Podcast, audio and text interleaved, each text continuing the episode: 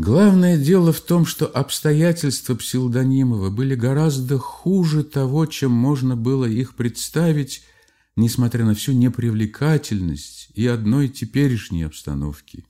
И пока мистер Иван Ильич лежит на полу, а Псилдонимов стоит над ним в отчаянии, теребя свои волосы, прервем избранные нами течение рассказа и скажем несколько пояснительных слов, собственно, о Порфирии Петровиче Псилдонимове. Еще не далее, как за месяц до своего брака, он погибал совершенно безвозвратно. Происходил он из губернии, где отец его чем-то когда-то служил, где умер под судом. Когда месяцев пять до женитьбы псевдонимов целый уже год, погибавший в Петербурге, получил свое десятирублевое место, он было воскрес и телом, и духом, но вскоре опять принизился обстоятельствами. На всем свете псевдонимовых осталось только двое, он и мать его, бросившая губернию после смерти мужа. Мать и сын погибали вдвоем на морозе и питались сомнительными материалами. Бывали дни, что псевдонимов с кружкой сам ходил на фонтанку за водой, чтобы там и напиться. Получив место, он кое-как устроился вместе с матерью где-то в углах. Она принялась стирать на людей белье, а он месяца четыре сколачивал экономию, чтобы как-нибудь завести себе сапоги и шинелишку. И сколько бедствий он вынес в своей канцелярии. К нему подходило начальство с вопросом, давно ли он был в бане. Про него ходила молва, что у него под воротником вицмундира гнездами заводятся клопы. Но псевдонимов был характера твердого – с виду он был и смирен, и тих, образование имел самое маленькое, разговора от него почти не было слышно никогда. Не знаю положительно, мыслил ли он, созидал ли планы и системы, мечтал ли об чем-нибудь. Но взамен того в нем вырабатывалась какая-то инстинктивная, кряжевая, бессознательная решимость выбиться на дорогу из скверного положения. В нем было упорство муравьиное, ну, муравьев, разорите гнездо. Они тотчас же вновь начнут созидать его. Разорите другой раз, и другой раз начнут, и так далее, без устали. Это было существо устроительное и домовитое. На лбу его было видно, что он добьется дороги, устроит гнездо и, может быть, даже скопит и про запас. Одна только мать и любила его в целом свете, и любила без памяти – Женщина, она была твердая, неустанная, работящая, а вместе с тем и добрая.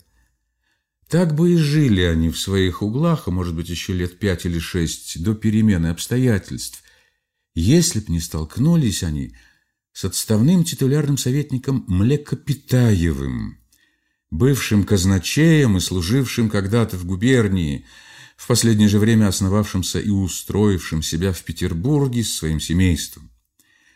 Псевдонимова он знал, и отцу его был чем-то когда-то обязан. Деньжонки у него водились, конечно, небольшие, но они были. Сколько их действительно было, про это никто не знал, ни жена его, ни старшая дочь, ни родственники. Было у него две дочери, а так как он был страшный самодур, пьяница, домашний тиран и сверх того больной человек, то и вздумалось ему вдруг выдать одну дочь за псевдонимова. Я, дескать, знаю его, отец его был хороший человек, и сын будет хороший человек. Млекопитаев что хотел, то и делал. Сказано, сделано. Это был очень странный самодур. Большую часть он проводил время, сидя на креслах, лишившись употребления ног от какой-то болезни, что не мешало ему, однако, шпить водку. По целым дням он пил и ругался. Человек он был злой, ему надобно было непременно кого-нибудь и беспрерывно мучить. Для этого он держал при себе несколько дальних родственниц, свою сестру, больную и сварливую, двух сестер жены своей, тоже злых и многоязычных, потом свою старую тетку, у которой по какому-то случаю было сломано одно ребро. Держал еще одну приживалку, обрусевшую немку, за талант ее рассказывать ему сказки из «Тысячи одной ночи». Все удовольствие его состояло шпынять над всеми этими несчастными нахлебницами, ругать их поминутно, на чем свет стоит, хотя те, не исключая и жены его, родившийся с зубной болью, не смели перед ним пикнуть слово. Он ссорил их между собою, изобретал и заводил между ними сплетни и раздоры, и потом хохотал и радовался, видя, как все они чуть не дерутся между собою. Он очень обрадовался, когда старшая дочь его, бедствовавшая лет десять с каким-то офицером, своим мужем и, наконец, овдовевшая, переселилась к нему с тремя маленькими больными детьми. Детей ее он терпеть не мог, но так как с появлением их увеличился материал, над которым можно было производить ежедневные эксперименты, то старик был очень доволен. Вся эта куча злых женщин и больных детей вместе с их мучителем теснилась в деревянном доме над Петербургской, не доедала, потому что старик был скуп и деньги выдавал копейками, хотя не жалел себя на водку, не досыпала, потому что старик страдал бессонницей и требовал развлечений. Одним словом, все это бедствовало и проклинало судьбу свою. В это-то время Млекопитаев и наглядел Псилдонимова. Он был поражен его длинным носом и смиренным видом.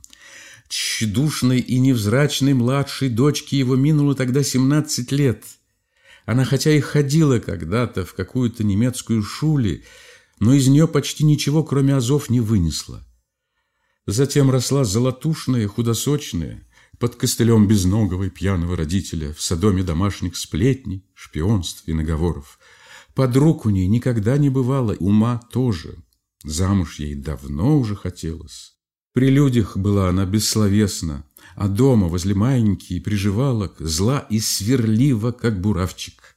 Она особенно любила щипаться и раздавать колотушки детям сестры своей, фискалить на них – за утащенный сахар и хлеб, отчего между ней и старшей сестрой ее существовала бесконечная и неутолимая ссора.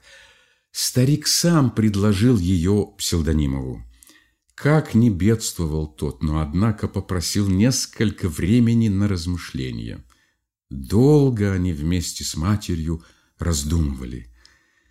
Но на невесте на имя записывали дом, хоть и деревянный, хоть и одноэтажный и гаденький, но все-таки чего-нибудь стоивший. Сверх того, давали 400 рублей, когда ты их сам-то накопишь. «Я ведь к чему беру в дом человека?» — кричал пьяный самодур. «Во-первых, для того, что все вы бабье, а мне надоело одно бабье. Я хочу, чтоб и псевдонимов по моей дудке плясал, потому я ему благодетель. Во-вторых, потому беру, что вы все того не хотите и злитесь. Ну так вот, назло вам и сделаю». Что сказал, то и сделаю. А ты, Порфирка, ее бей. Когда женой тебе будет, в ней семь бесов от рождения сидит. Всех изгони и клюку изготовлю. Псилдонимов молчал, но он уж решился. Их с матерью приняли в дом еще до свадьбы, обмыли, одели, обули, дали денег на свадьбу. Старик их покровительствовал, может быть, именно потому, что все семейство на них злобствовало. Старуха Псилдонимова ему даже понравилась, так что он удерживался и над ней не шпынял. Впрочем, самого Псилдонимова заставил еще за неделю до свадьбы проплясать перед собой казачка. «Ну, довольно, я хотел только видеть, не забываешься ли ты передо мной», сказал он по окончании танца. Денег он дал на свадьбу в обрез и созвал всех родственников и знакомых своих. Со стороны Псилдонимова был только сотрудник Головешки и Аким Петрович, почетный гость. Псилдонимов очень хорошо знал, что невеста к нему питает отвращение, и что ей очень бы хотелось за офицера, а не за него. Но он все переносил, уж такой у них уговор был с матерью. Весь свадебный день и весь вечер старик ругался скверными словами и пьянствовал. Вся семья по случаю свадьбы приютилась в задних комнатах и стеснилась там до смрада. Передние же комнаты предназначались для бала и ужина. Наконец, когда старик заснул, совершенно пьяный, часов в одиннадцать вечера, мать невесты, особенно злившаяся в этот день на мать Псилдонимова, решилась переменить гнев на милость и выйти к балу и к ужину. Появление Ивана Ильича все перевернуло. Млекопитаева сконфузилась, обиделась и начала ругаться, зачем ее не предуведомили, что звали самого генерала. Ее уверяли, что он пришел сам, незваный. Она была так глупа, что не хотела верить. Потребовалось шампанское. У матери псевдонимова нашелся один только Целковый. У самого псевдонимова ни копейки. Надо было кланяться злой старухе Млекопитаевой, просить денег на одну бутылку, потом на другую. Ей представляли будущность служебных отношений, карьеру, усовещивали. Она дала, наконец, собственные деньги, но заставила Псилдонимова выпить такую чашу желчи и отца, что он уже неоднократно, вбегая в комнатку, где приготовлено было брачное ложе, схватывал себя молча за волосы и бросался головой на постель, предназначенную для райских наслаждений, весь дрожа от бессильной злости. Да, Иван Ильич не знал, чего стоили две бутылки Джексона, выпитые им в этот вечер. Каково же были ужас Псилдонимова, тоска и даже отчаяние, когда дело с Иваном Ильичем окончилось таким неожиданным образом. Опять представлялись хлопоты, и, может быть, на целую ночь визги и слезы капризной новобрачной, укоры бестолковой невестиной родни. У него и без того уже голова болела, и без того уже чат и мрак застилали ему глаза.